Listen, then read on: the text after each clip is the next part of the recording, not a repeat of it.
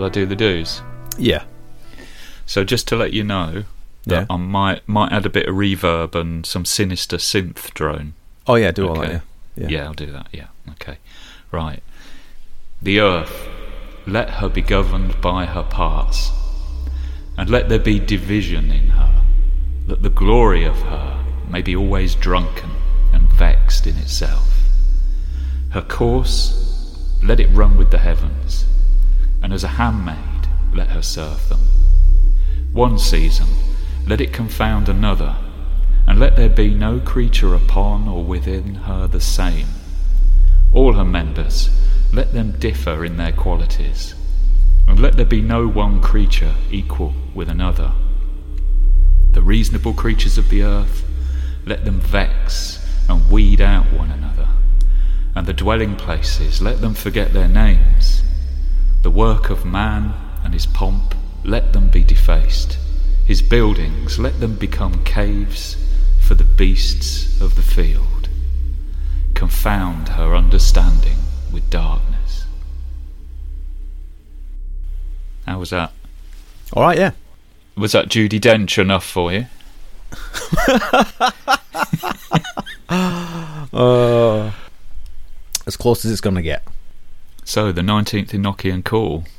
How many times have we recited that? Never in the English. No, true. Mm. So as we're recording this podcast, Dunk, this episode, Mm. this description of the Earth given in this call of the thirty ethers seems very obvious. Yeah. It is, on the one hand, a very traumatic picture of the nature of the world and the nature of reality, but at the same time, it has a really strange poetic beauty to it. Yeah, a lot of occult authors have talked about this translation Mm. from the Enochian, which is uh, an invocation of the ethers or the airs, Mm. isn't it? That were that were Mm. delivered by angels to Dr. John Dee and Edward Kelly back in the Mm. 16th century. And it's often remarked how this description of the world is too cruel, you know, too um it seems to be giving a fundamental description of the world that is uh, fundamentally at odds with the idea of creation being a good thing. Yeah. So much so that some some people have rejected this presentation of the world, and you know often that goes hand in hand with that suspicion that perhaps these angels that uh, Dee and Kelly had conversation with were in fact demons, Mm. because it's a difficult scenario to consider, isn't it? That that might be the nature of the world. Yeah. But I think the, the fundamental principle here is that line let the earth be governed by her parts. Because, on the one hand, that is a recipe for chaos and conflict. You know, if, if any part of the world can do what it wants, then it can come into conflict with another part.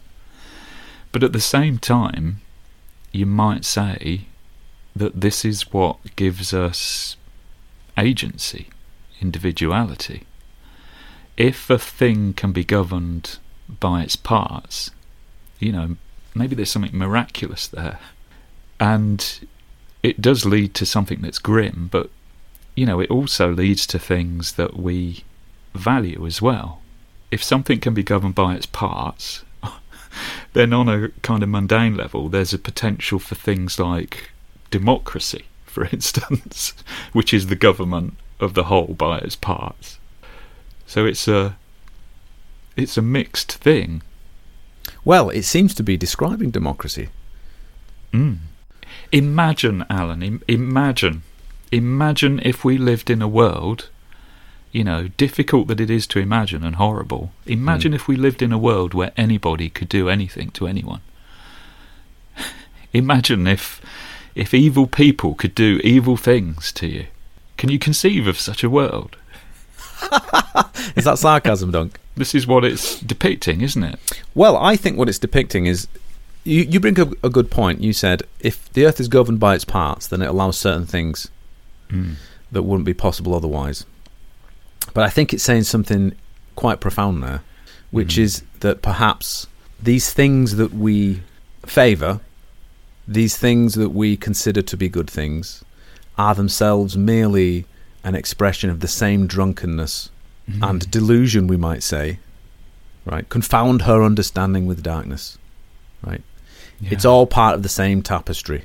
Where will it lead?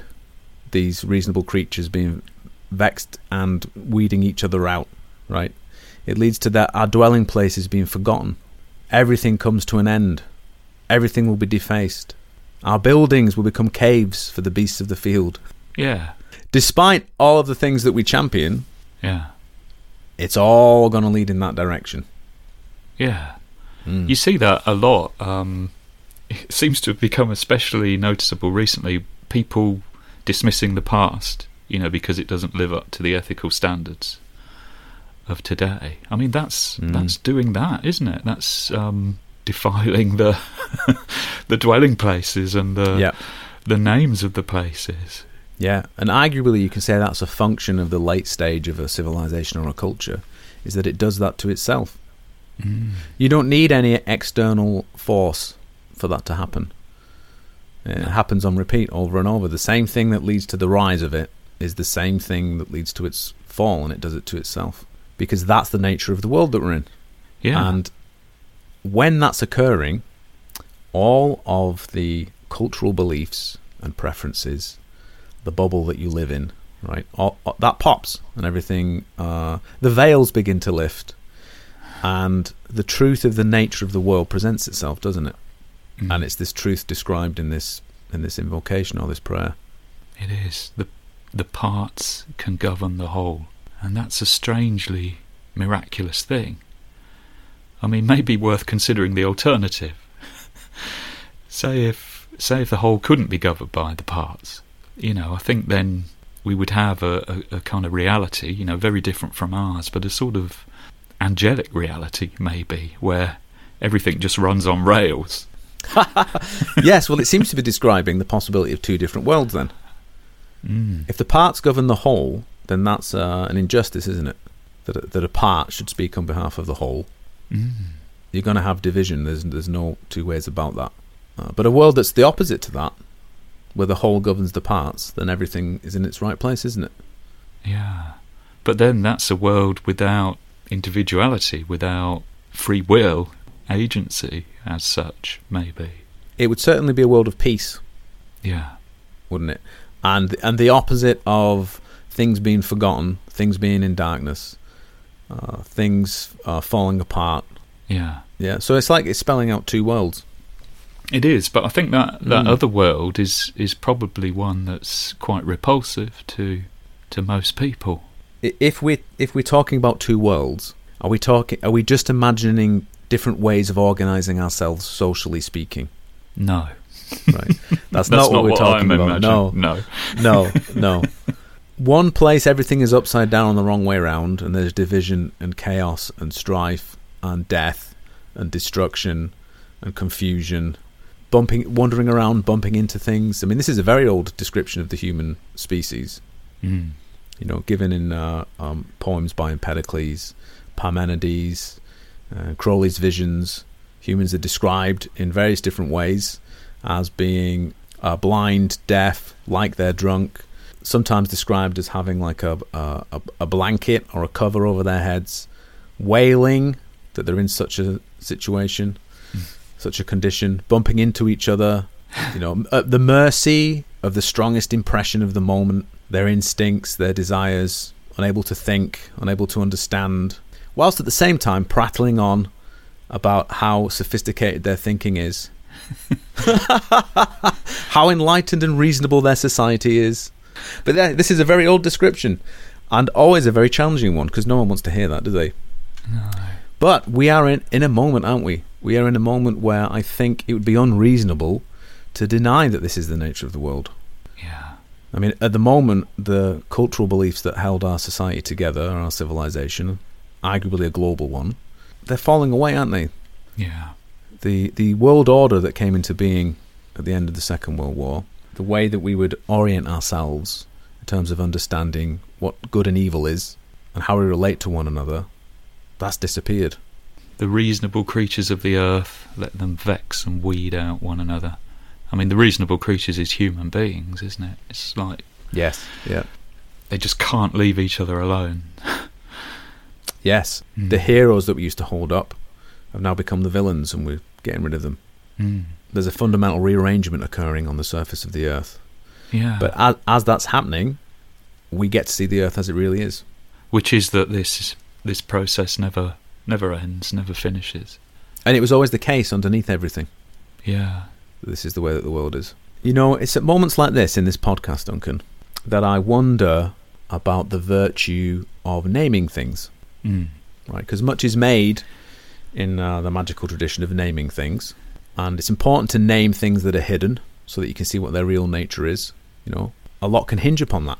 Mm. whether whether you still buy into what it is that used to engender a particular kind of behavior hmm right if you spell out certain things that used to motivate you or certain beliefs that you used to have right and you see their real nature and what it is that they really do uh, and then giving those a name um, you can recover a power that you gave away perhaps in the past sometimes in the future so naming things and of course the, the, the standard magical example is the naming of a demon isn't it that by having the name of an entity or a demon you can have power over it you can summon it and control it which is why they want to keep their names hidden Mm.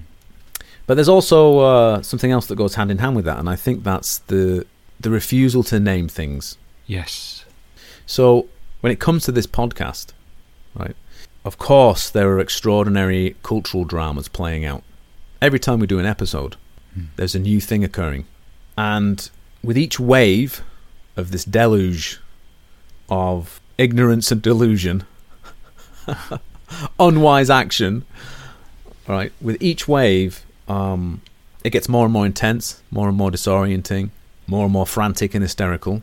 And if we want to talk about what's really happening, or we want to talk about the nature of things and, and how Mhm. we navigate what it is that's happening in our Mhm. experience, it can be very difficult to talk about what it is that's happening because people get immediately sucked into the drama Mm.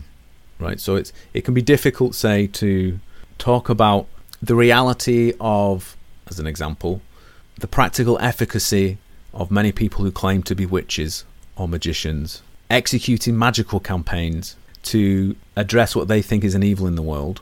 So I'm thinking of the example with Putin, right? Yeah, they wanted yeah. to get rid of Putin, and then perhaps this would change the nature of the war in the Ukraine, right? But but only a month ago, to even say those names, immediately people are in a drama, a cultural drama, and it's almost like anything that we say will no long no longer be heard. I mentioned it in a previous episode where I said Putin is actually a moderate relative to the rest of the people in his government, and that if he Mm. disappears, someone worse might step in. And it might make things worse. Mm. So the point there wasn't about Russia and Ukraine or being pro-Putin or anti-Putin or anything like that.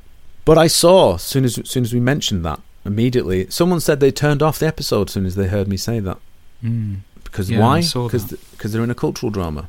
Yeah. So so there can be virtue in actually not describing what it is that's happening, to try and sail through it to get to the point that we want to make.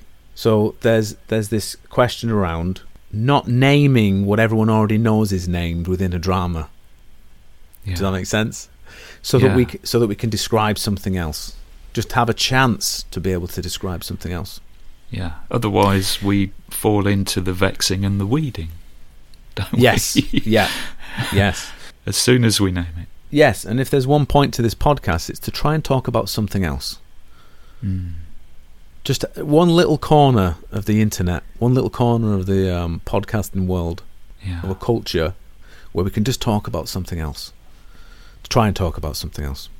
Mm. So I'm I'm always sensitive to that issue. On the other hand, however, if we don't use the example, it can be less edifying than if we did. Mm.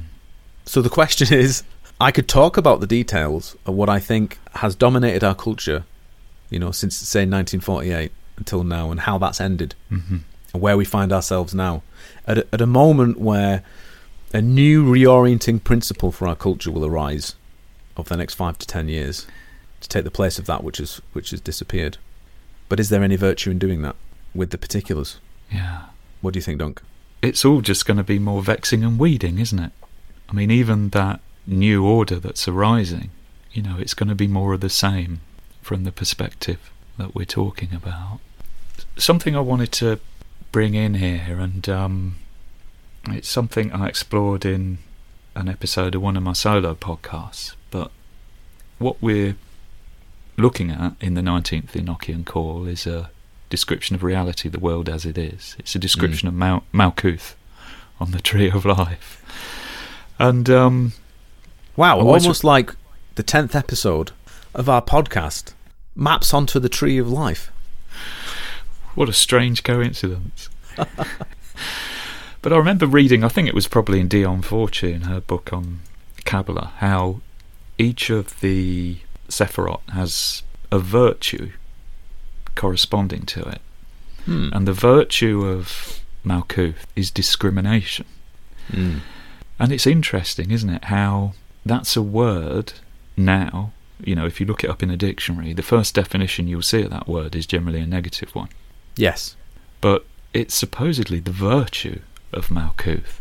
You know, the parts govern the whole, uh, there's nothing equal, there's division between everything.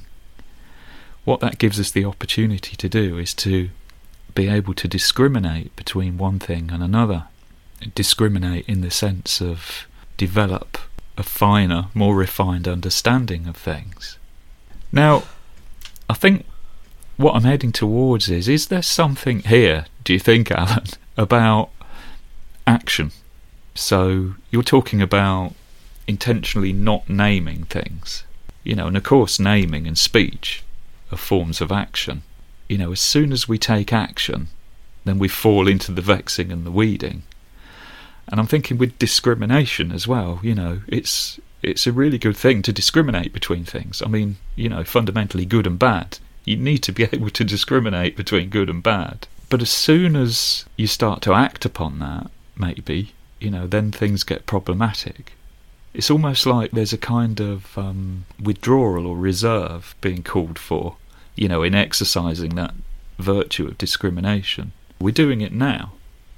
Is it only when we move into action, you know, maybe away from that other world into acting in this world, that things become problematic? I would say that the description given in this call, right, is saying something worse than that. Right. Any attempt at escaping this condition or this state of the world Mm. is a delusion. Doesn't matter what you do. And that maybe is why the virtue of it then is to discriminate. Well, it's like we're called to participate in it, aren't we? Mm-hmm. Whether we wish to or not. It's a call to participate in it, Mm. whether we wish to or not. So the option isn't to somehow behave in this world where we will change it on its own terms.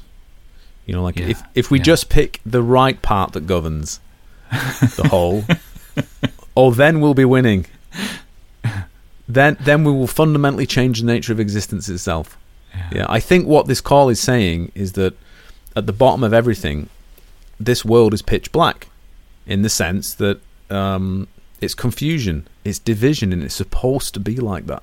Yeah. And any hope based on temporal things, right, is fundamentally misguided. Yeah. And deep, deep down, don't we know this? You know, we know it. We know it deep down. We see it every day. We know the way the world is. We know the way it works. Somebody could do something awful to us, and then Mm. where are you? Where are you left? You know, you might get justice. Can you punish somebody? You can't even punish somebody for something. I mean, you can do something horrible to them, but will they see that as a punishment? Will they, you know, change their ways? Will they make amends? Not necessarily. Bad things can happen and you can't do anything about it. And we know that this is the way that things are. I think humans fundamentally have you know the capacity to discriminate then between leaning into the nature of this world and the possibility of something else. Mm. Right? So you're you're saying that people know deep down that the world is really like this. However, if one leans into the division and the misunderstanding, believing that that's the way through, believing that, that actually if we do pick the right part to govern, then the world will be the way that we want it to be. Mm. I think that that option eventually evaporates. So there's something I've noticed recently which I found quite disturbing. Over the last few years, there have been successive waves of delusion, self righteousness, fear, scapegoating, shame, like a deluge, and it comes in waves. And those people that are susceptible to being swept along by those waves, which will eventually lead to their drowning, they become more prone to successive waves after. But not only that, what they're capable of taking part in, we, we would say, becomes greater. The, the, their susceptibility to doing things that they would have thought were immoral only a year or so ago Mm. becomes greater, more likely to go along with it. Okay, so I'll I'll give you an example of what I mean. Oh, and I'm going to try and tread the line between trying to describe this structure and giving enough information that you might be able to guess at the actual eh, recent events. hmm But I'm going to try and do it in such a way that it's obvious I'm not really talking about the politics or the cultural beliefs around the events. So, we spoke on a recent episode about my dawning realization around reputation. Do you remember that? Mm. That I hadn't quite understood to what extent reputation plays a role in people's lives. That, that that's what they're concerned with. That this is a, a key element to this drowning herd behavior, Mm. this deluge that I've talked about, where people live in states of fear uh, and shame uh, around scapegoating and belonging to groups where the preservation of the ideology of the group is more important than any of the members. Mm. In other words, you're expected to behave for the good of the ideology that possesses the group. And should you step outside of that group, then you'll be sacrificed. And it might even mean that you sacrifice your own friends and family for the good of that, that herd or that group. And that eventually the that herd destroys itself. The people that are drowning in the deluge, you know, eventually they, they do drown and it comes to an end. And there are historical examples of this. But a key part of that is is reputation. Now, in the past, it used to be the case that where you were expected to toe a party line, say, right, part of that was enforced by a regime or a, or a top down state where if you were seen not to toe the party line, there'd be consequences, perhaps from the secret police, perhaps from some other kind of um, government apparatus. So, if you didn't toe the party line, maybe your kids wouldn't get into the university you want to send them to. Maybe you wouldn't get healthcare for the elderly members of your family. Mm. Uh, maybe you'd even go to prison. Right? So there was an external top-down pressure for you to behave in a certain way, for you to conform to a certain ideology or the herd behavior. We don't have that now. The these successive waves that we see are not top-down. Mm. They are enforced through the willful concern with reputation, perpetuated through reputation, concern with reputation.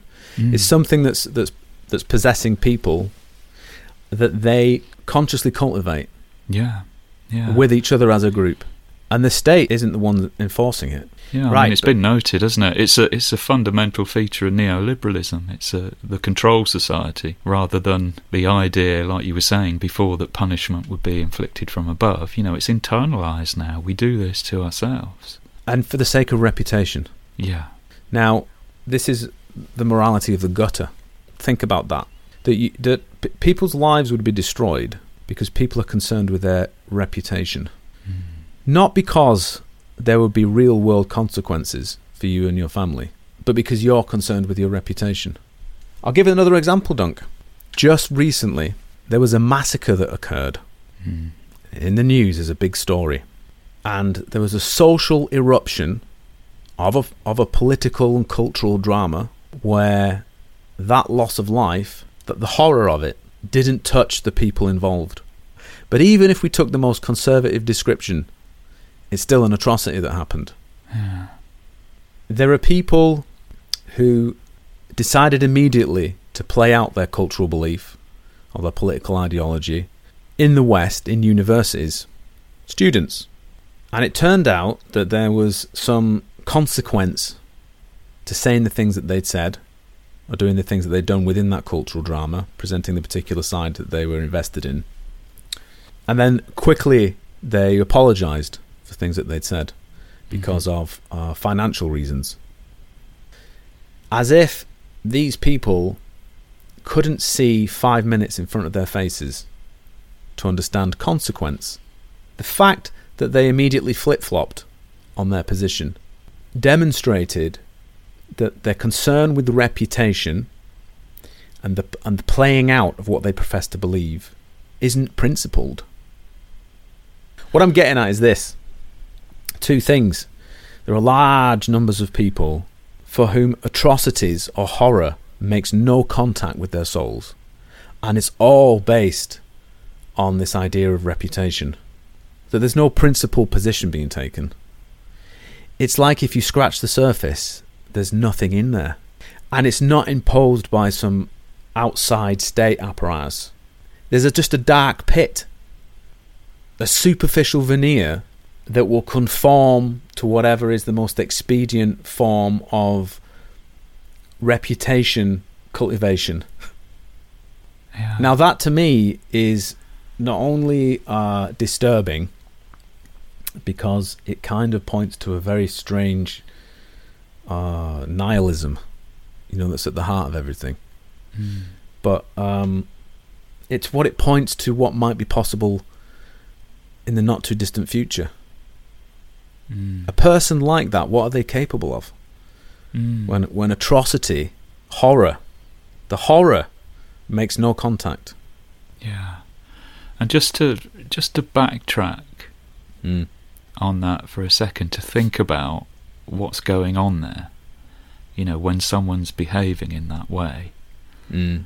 I mean, what comes to my mind is, as we've talked about, we know reality is a certain way. It's the way that it's described in that Enochian call. The way reality is, how do we live with that? What is the response that we can take? So maybe to some degree, it's understandable why someone is making that sort of response. Because then there's a sense that there is something something to be won or lost, perhaps. So when an atrocity occurs, if all we care about is our reputation in our response to that, at least, at the very, very least, what somebody's doing there is is creating a sense that there's something to be gained. I'm not justifying it, but you know, just trying to understand where where that comes from, because other, otherwise there's just horror, isn't there? There's just horror. To me, it just looks like the loss of humanity. Mm. What yeah. makes a human a human? Yeah. Well, in this context, what makes a human a human is to feel the horror. You see, there's there's a scenario where where you, as a result of what you've been swept along by, what you bought into, you do something that you can't live with, and you realise it after you've done it. Mm. And in that position, you can either do the extraordinarily painful thing of recognizing what you've done and re- and living with that, and dispensing with what it is that you used to believe. That's a big ask. Yeah. It's the difficult thing to do, even though it's the right thing to do. It's the difficult thing to do, isn't it? The other option is you can't admit to yourself, so you have to double down on what it is that you claimed before in terms of uh, how you understood yourself and the world. Hmm. And that's understandable, isn't it? Yeah. Right. One of them's convenient and easy. You just bury it, pretend it hasn't happened, but you have to double down. Yeah. One of them's difficult. But if you take the convenient route at that point, it's only going to get worse. And then the difficult move of making a different choice, that grows smaller and smaller. It shrinks until eventually the opportunity is gone. That's the direction that these successive waves is, is taking people in. And it's not about the content, you know, of the current thing, of the current drama. It's not about the content; it's the structure of it. So the content can change, just Yeah. d- depend. And we've seen it. This this last wave that's just happened has been disorienting for a lot of people, and it's made strange bedfellows, politically speaking, hasn't it? Mm. and it's only going to get more and more confusing. And that's what I mean by a loss of humanity. It's a direction that we're we're moving in. And that loss of humanity again isn't because there's some tyrannical government enforcing real world consequences. It's mostly enabled, isn't it, by the phones that we carry around in our pockets. You've talked on this podcast about reputation before, and the handy slogan that you arrived at in the end, I think, was "No reputation survives the great work." I've forgotten about fe- yeah, yeah. But I think you know what what's clear, perhaps, in what you're saying is that the more that we deny what we know that we've done wrong, is the more difficult it becomes to to let go of it, and the more and more that the chances of being able to do so diminish. I think that also reflects on the capacity for people who want to talk about something else to speak in that way or to even be heard. Hmm. It's like shouting into the void. So now that we've sufficiently described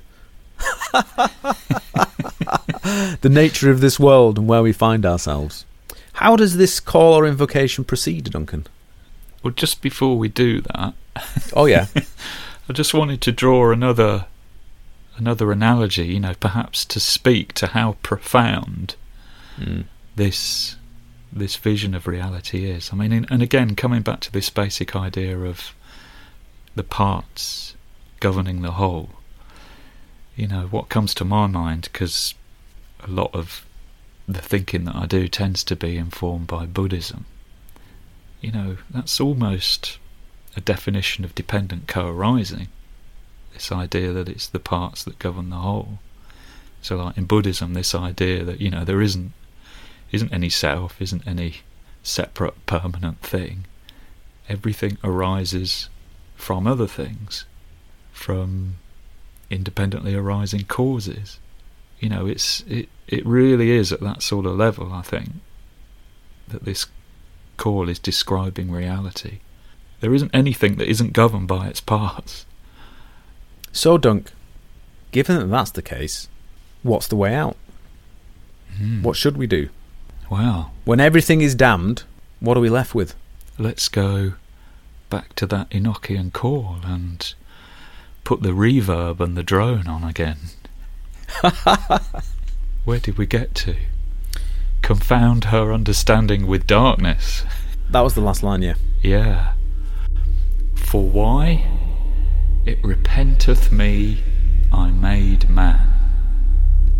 One while let her be known, and another while a stranger, because she is the bed of a harlot, and the dwelling place of him that is fallen.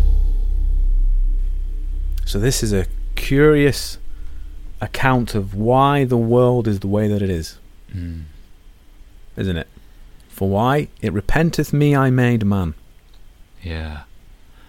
And I don't think Buddhism's going to be much help to us on this part. I think we're operating in a different frame of reference here. God Are you is sure? God is sorry that he made man. I think I can draw parallels. Let's see. Right. Yeah. So it repenteth me I made man. This has parallels, doesn't it, in uh, Genesis in the Bible, Mm. where we fi- where we find this phrase, and uh, in the description of the creation of the world. Yeah. Maybe in the myth of the flood as well. You know, where God Yes. everyone gets evil, so God decides to wipe us all out and start over again. Yes. Yeah.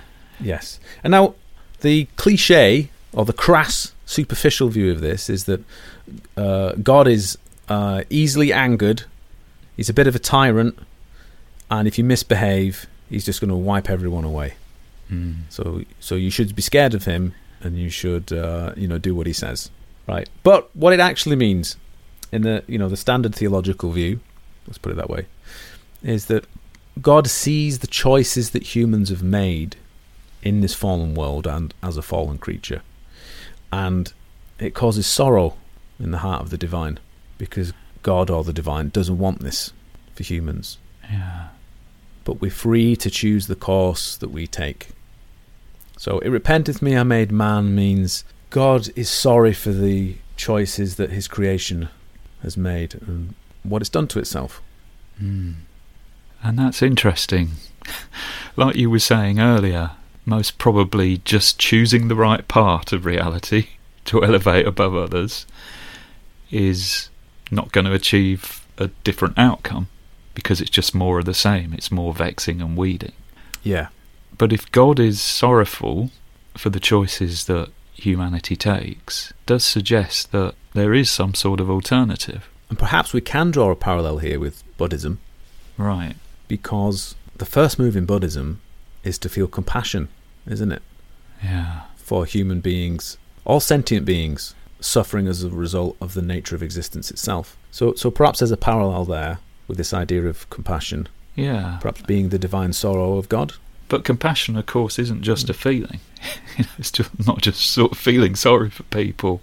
It's a it's a radical letting go of uh, a notion that things should be otherwise. But also a movement in a direction of escaping that suffering. Although not avoiding it. Not avoiding it, mm. but travelling through it to something else. Yeah. So this divine sorrow, implying that there's some other option. Mm. But how do we square that with the idea that this world, in and of itself, like is inescapably fallen or damned? That the reasonable creatures of the earth will vex and weed out one another? That our dwelling places will forget our names? That any work that we do will be defaced? You know, whichever part we decide is the best part to govern the whole. We're just doing more vexing and Still- weeding. Yeah, still leads us to our destruction. Yeah. Right. What's the way out? I just wondered if there's something more to be said about the idea of God being sorrowful. I mean, repent often suggests an element of regret, doesn't it? Yeah. Is that what's being expressed here? Does God regret making human beings? I don't think that's what's being implied. No, I think it's just that notion, and there's a long tradition of understanding it in this way in terms of its references within Genesis. Mm. That it's not the regret of us being created, Mm. but in the path that we've decided to to choose for ourselves. But it also implies something else, which is that perhaps if humans have made another choice, which this implies is available to them, Mm. that perhaps that redeems God in some way himself. I mean, again, I'm left wondering about it's not the nature of human beings that God is sorrowful for, but the choices, the actions. Yeah. It's almost like it's our decision to take things in a certain direction Mm. that's where it goes wrong. Another thing we find in the Bible are lots of instances of God giving warnings, descriptions of what will happen if we continue down humans continue down a certain path, Mm. often in the form of prophecies. And this reminds me of something that happened to me a couple of years ago where I was given a vision. Uh oh. Yeah, a very strange vision. One night I woke up, must have been in the early hours of the morning, Mm. and it was like I was grabbed and taken into a different state of mind and shown something. The implication being pay attention. Yeah, I love that. Uh, taken into a different state of mind. I could, I could see uh, Old Testament language around that. He was taken up by the Lord and and taken up into heaven and shown many wonders. Yes, but the def- the defining characteristic to this was that sense of you are being intentionally put in this state to see this. Yeah, Yeah, that was a key defining characteristic of it. Something I've not experienced that often. mm. you know, in that state, did you get that feeling of, hang on, something's coming? Did, did it have that quality to it? Uh, it, you see, it was so strange. It wasn't like it, it gradually crept on, Mhm. or um, usually when you, when I have visions of things or or whatever, I'm in a certain state of mind already. Mm. you know and there's and then and then it's uh you know it's to be expected isn't it or even sometimes even in that state when something is coming down the pipeline you can have that sense oh something's coming Yeah, oh, something's coming. What was it going to be? Yeah, Right. yeah, It wasn't like it wasn't like any of that. It was like going from being, you know, completely ordinary to being t- that that sense of being grabbed and carried. Mm. Like I'm showing you this intentionally. That that was that was more important than anything else. Mm. And then I'm being shown, so I didn't really have much of a chance to feel like something's coming. it, it it was it was oh I've I've been grabbed to be shown something, and now I'm being shown it. So there wasn't much wasn't much time to reflect on it. I was shown an American city, and the sun was setting, and the city was kind of quiet. So it was like evening, the Right. evening, right, and the day was winding down, something like that. And then I was aware of a woman in the street next to a car, and uh, in the distance, the sky, which had previously looked like one block of colour, right, the dark blue of an evening as the Mhm. sun setting, suddenly I could see that actually it was divided in two, and there was a slightly darker band of cloud on the horizon. Right. And as soon as I'd recognised it, instantly it had engulfed the city. right. And the woman was screaming, and there was what looked like fallout in the air. Something like volcanic ash, nuclear fallout, dust or debris from the collapsing of a building. It's hard for me to say. But let's Mm. say it was something like ash, Mm. covering everything. Mm. And at that moment, I was allowed a small taste of the emotional states involved.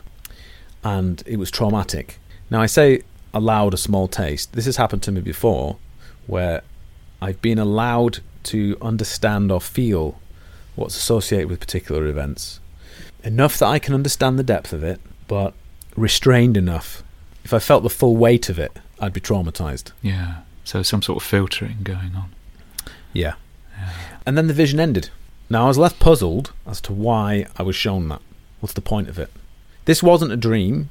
It wasn't vague. I mean, its defining characteristic was being was being taken and shown something. Yeah. Uh, you could say that it's a horrible message. It's a horrible thing to be shown. So, what would be the nature of something that would show you that?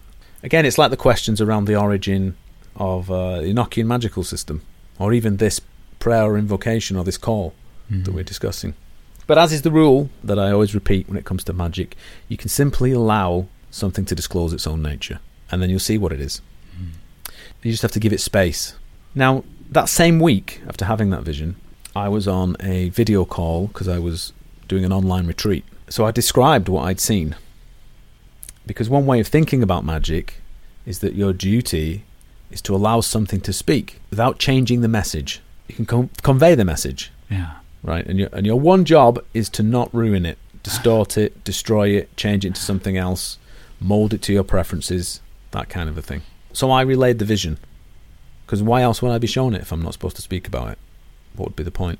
So this is like two years ago. At the time, I was unsure whether it was showing me a particular event. Was it showing me symbolically something else? So one way of understanding the vision is that it's showing the sun setting on the American way of life, and that the collapse of America will be something that's sudden and traumatic. I'm doing my best there not to step outside of the vision and add things that aren't there. The next day, in the news, there was a uh, volcanic eruption in Hawaii, and they had to evacuate the city. So there we have ash, we have an American city, we have an evacuation. And some people who'd been on the call thought that vision had been a prophecy of an event that actually happened. Mm. Now, I didn't see a volcano in the vision, No. right? But I could have just taken that, couldn't I, as the the event that must have been prophesied. It's as good as any other, isn't it? What's the chances that that would happen on the day when I share the vision? And you could even say that that falls in line with this understanding of a demonstration. That the nature of magic is that it demonstrates that the actual uh, layout of creation. But I wonder if Ah. there there is something here about those sorts of experiences and the forms that they can take sometimes. I mean, like you said, you didn't see a volcano in the vision, so you can't say that that's what that vision foreshadowed. You know, it's just not there, is it? But I think sometimes there can be qualities to a vision that have a sort of confirmation to them.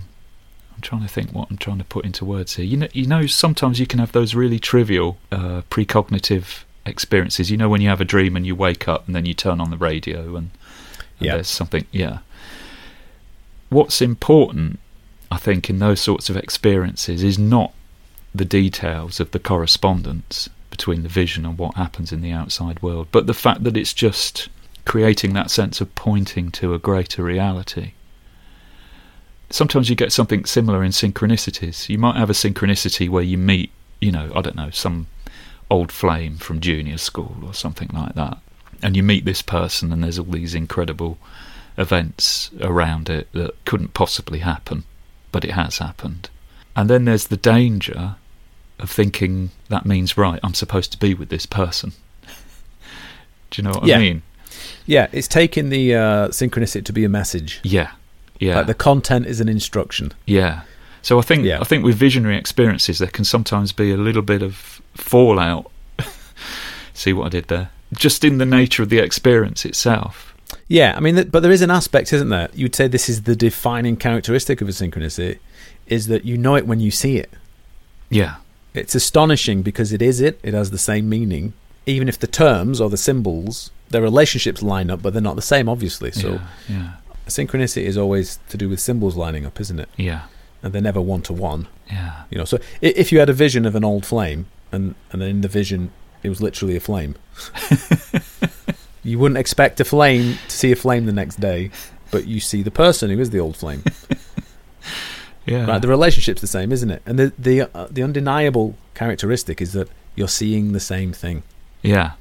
That's No. why they're always astonishing. Now, in the experience you're describing, the fact that there was a volcanic Mm. eruption the next day almost kind of detracts from it, doesn't it, in a strange way? Yeah, well, you could say you know it when you see it, then.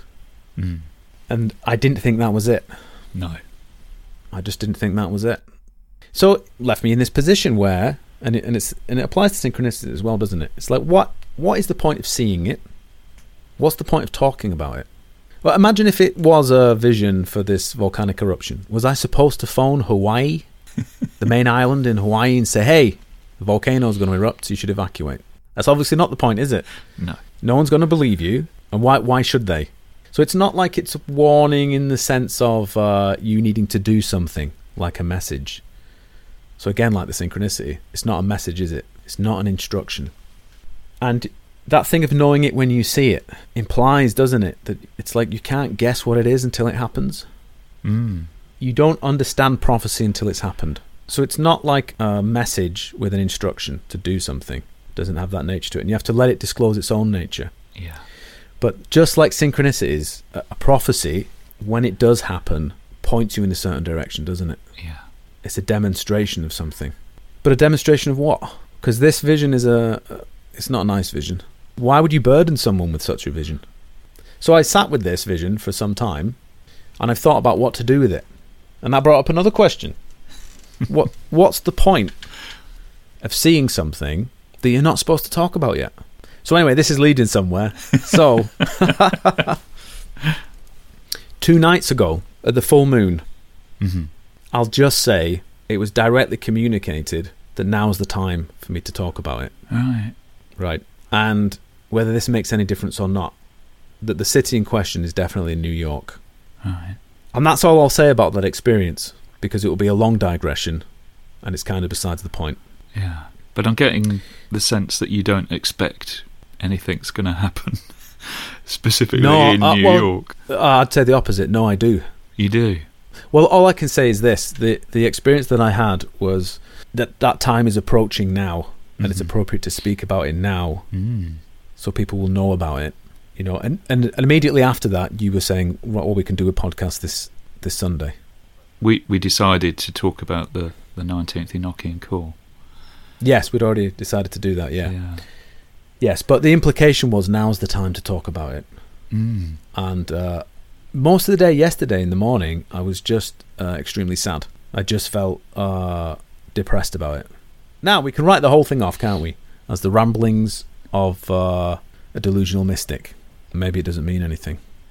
Well, there are certain occult podcasters, commentators, who are well known for making gloomy predictions. This is going to happen. This is going to happen. None of it ever does. I want to say something at this point, Dunk, Mm. because there's a difference between prediction and prophecy. Absolutely. I hope it's really clear to people listening But it's probably not. am- that I am unsure, Mm. that I'm wrestling with it. Yeah. Like it doesn't sit well with me. It brings up questions. You sound like Jung. What did he? Why? What did he say? Uh, He just didn't want it, did he? Uh, in the Red Book, he's always like complaining about the weight of the stuff that's been shown to him. Well, actually, the best case scenario is that I just feel bad. I've made myself look foolish. I'm obviously delusional. Magic makes you insane, and and nothing happens. That's the best case scenario, isn't it? Actually, Yeah. yeah. If if if everything turns out to be correct, that's the worst case scenario. Hmm. At least in terms of being a human being in the world. And having things that you have to deal with. Yes. But perhaps this leads us to this next part of this call to help us perhaps understand what the point of prophecy is. Mm. O you heavens, arise. The lower heavens, underneath you, let them serve you. Govern those that govern. Cast down such as fall. Bring forth with those that increase, and destroy the rotten. No place, let it remain in one number. Add and diminish until the stars be numbered. Arise, move, and appear before the covenant of his mouth, which he hath sworn unto us in his justice. Open the mysteries of your creation, and make us partakers of undefiled knowledge. So, the call has described the nature of the world. Then God is sorry for the choices that humans have made. Now we have this third part. So, in this third part, we have something different, don't we? It's not merely a description that's being given. No. There's some instructions in there, isn't there? For who? For those who wish to partake in the undefiled knowledge. Yeah, so it becomes an instruction in the sense of it being a call. Mm. O you heavens, arise, the lower heavens underneath you. So it's worth pointing out that this call begins by addressing the heavens which dwell in the first air. Mm. So in this Enochian cosmology, there's the earth, and it's surrounded by airs or ethers, numbered 30 to 1. One being the highest and the furthest away from Earth, the 30th one being the closest. So this call is addressing the heavens which dwell in the first air. So this last bit where it says, "O you heavens, arise; the lower heavens are underneath you." It's addressing the heavens that are in the first air or ether, and then it's instructing those heavens in the first air or ether that the lower heavens, everything underneath it, should serve that first ether Mm. in executing the judgment of the highest. And presumably this is possible because things are governed by their parts. We can make this evocation, can't we? We're parts. We can do something. Yes, and the call describes this the heavens of the first air has been provided by God for the government of the earth and her unspeakable variety, furnishing you with the power to understand all things according to the providence of him that sitteth on the holy throne. Yeah.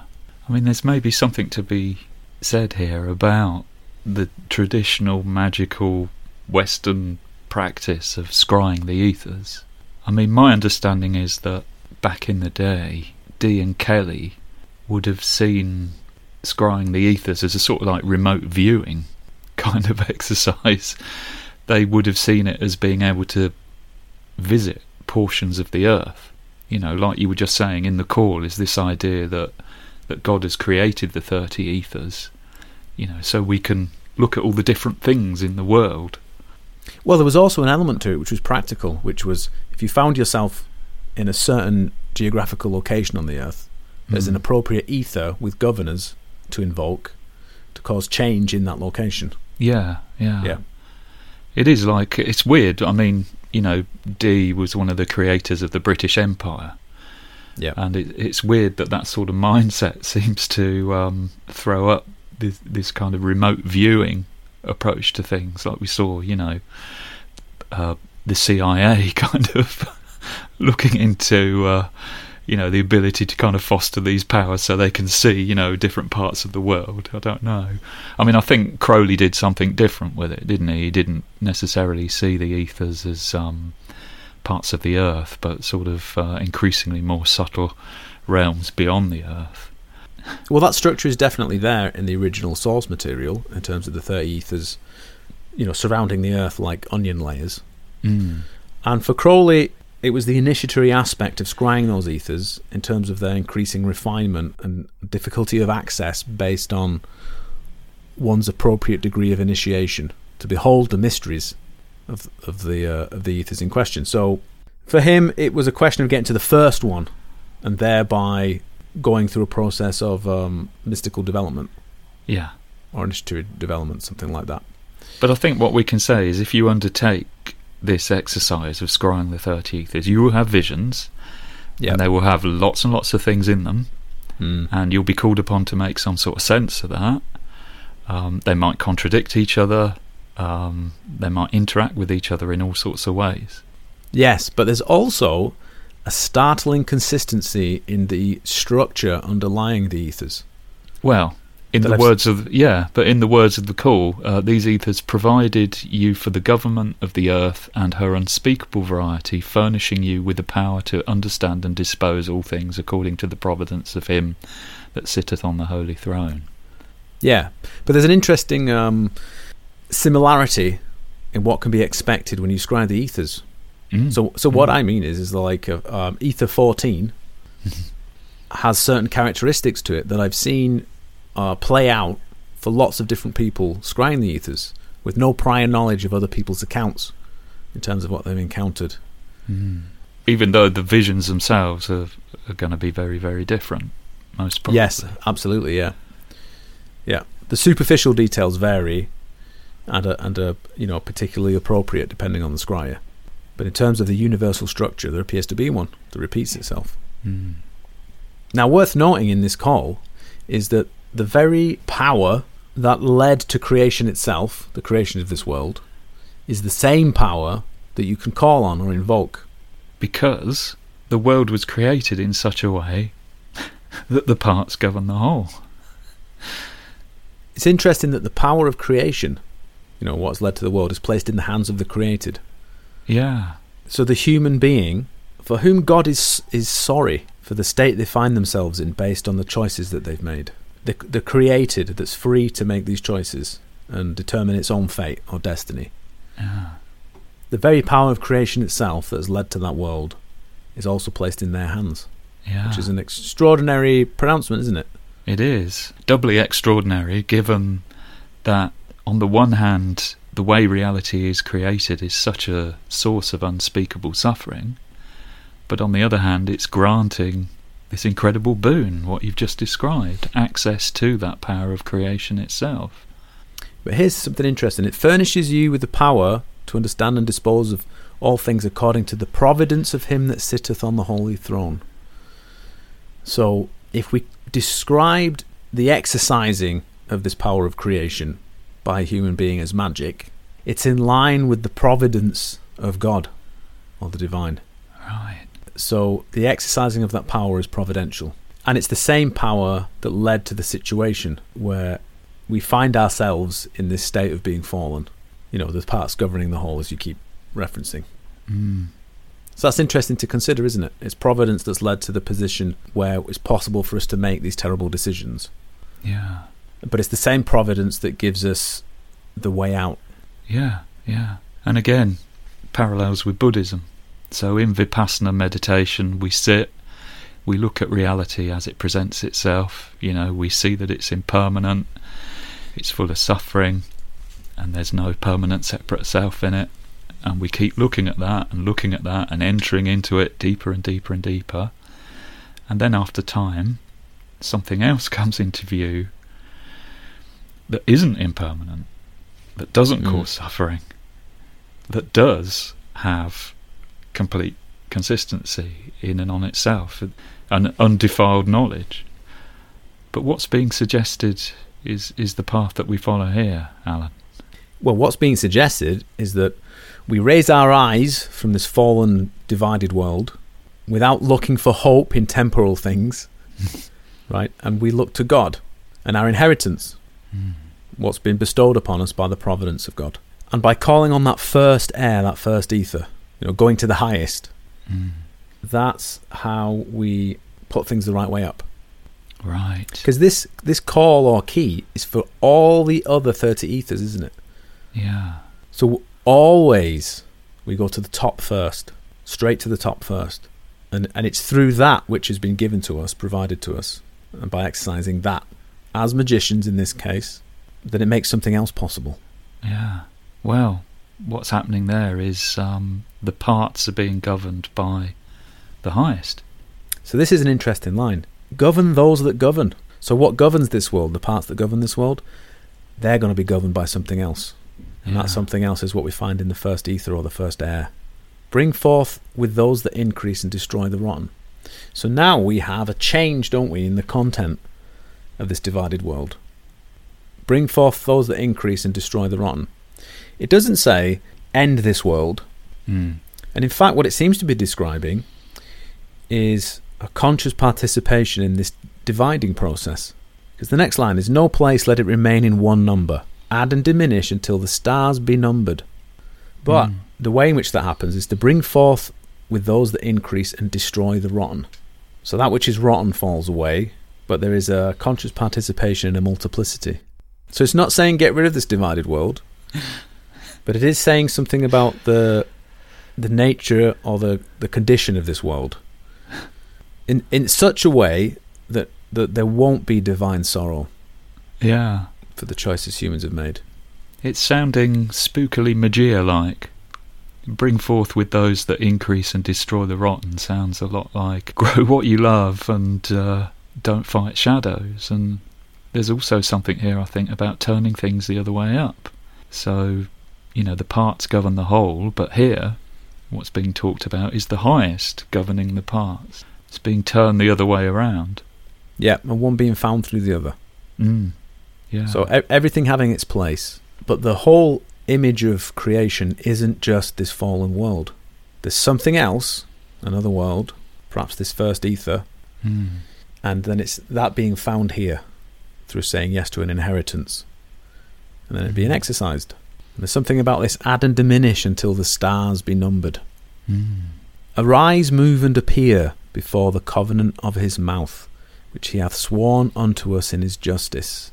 So again, God has sworn to us in his justice, in the sense of divine justice, things being the right way around, that we can summon forth even the highest divine nature to be exercised in the world. You know, the governors are the inhabitants in the heavens of the first ether. We even can command the angels. Mm. There's a nice contrast, isn't there, between us being partakers of undefiled knowledge versus that description of the earth. Confound her understanding with darkness. Yeah, the, the way out of the confusion and the darkness and the delusion and the stupidity is magical. Mm. And you were saying as well, it's not to turn away from the nature of reality. It made me think of my experience of scrying the first ether, which was to discover that it was the most mundane of them all. You know, like Mm. when I had the vision, I was walking down down a road with houses on, you know, just a normal street, and I went into somebody's house, and um, there were various characters there that were from the 30th ether. So it was almost like kind of coming round in a circle. And I wonder, you know, inevitably maybe when somebody does that working and, you know, scries their way through to the first ether, it's not going to be some sort of extraordinary experience. We might be expecting that, but those expectations, I think, are always going to come into question when you do that work. I think that speaks to the, the idea that this world will be destroyed Mm. or annihilated or swept away, something that you can ignore, and you end up in some kind of refined mystical state. Yeah. Yeah. But instead, what we find is something else, which is you're going to find one through the other, which demonstrates a complete image of what creation is. Mm. So it would make sense, wouldn't it, that this call to the first air ether, the most refined, gives us a description of not only the earth, but our place in creation and the role that we can play and what our responsibility is. Mm. So it gives you a complete image, doesn't it, of uh, a cosmology. Yeah. Yeah, and that's coming from the most refined heaven, the most refined ether. Mm. So w- one is found through the other, and I think that's that's something extraordinarily important to keep in mind. And and it may be helpful for people to consider this, given what's being disclosed in the world at the moment, is that really this is business as usual, and how the world really is, Yeah. and always has been, Yeah. divided against itself. And it's okay for us to see how pitch black it is. That's okay because it is a part of creation, but there's some there's more, there's a bigger picture. Yeah. And I do think as well that we all know this deep down. We know that this is the way the world is. So this brings me back round just to talking about that vision. Mm. Because that vision is like this call, isn't it? It just implies something horrible, Mm. Something terrible. And then you might ask, well, what is the point of that? The point of it, perhaps, if we draw parallels with the call, is that this is an expression of divine sorrow. This isn't what is wanted for us. But what we see in that vision is something that our actions have led to. Mm. It's something we've decided to pursue. And now it's an inevitable conclusion to our actions. And it's not an instruction, but it does demonstrate a promise. How would it be possible for someone to be privy to such events? If such an event uh, happens, it can only point to one thing, which is that God or the divine is something that's real. Mm. And it's something that we can participate in, and that we have a role in the world and a responsibility. And therefore, when something disastrous does happen, it's important that we don't let ourselves drown in that. And maybe that's a big ask, but when an event like that happens and you have prior knowledge that this was made in a prophecy, perhaps it will be possible for you to keep your eyes upwards, to recognize that there's there's something else that's wanted for us. And maybe that keeps us afloat. Mm. The problem is based on the choices that we've made. We are not in a season, you could say, where something better is possible at this time. And so it would make sense, wouldn't it, that this expression of divine sorrow, we find it in the Bible, as you mentioned, prior to the events of the deluge. Yeah. If we find ourselves in that place collectively, and we do now, I think it's undeniable. I don't know how anyone could think otherwise. What we're left with is an expression of divine sorrow. It's not wanted for us. And there's still a promise to each individual person, an inheritance, but collectively, other things aren't possible at this time. End there? Is it too gloomy? yeah, should we end there? Yeah. Yeah. Uh, so stop recording. Yeah. done? Yeah.